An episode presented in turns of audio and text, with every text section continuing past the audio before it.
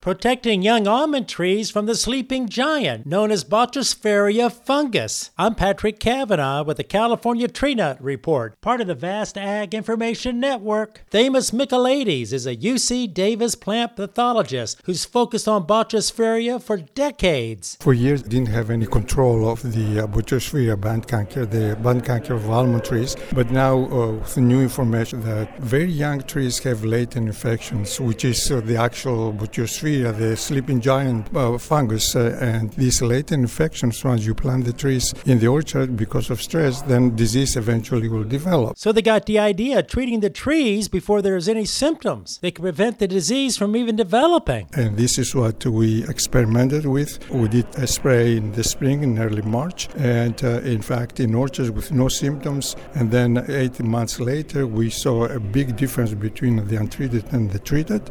And then we went back uh, 16 months later. We saw the controls, the untreated had very high levels of uh, band canker, but the treated still uh, maintained very, very low levels. And in the that spray was in 2019, and then again in the spring of 2021. After 33 months, and we found the untreated control trees with very severe disease ready to be removed by the grower, while the treated trees did not have any trees to be removed. With the Ag Information Network, I'm Patrick Cavanaugh.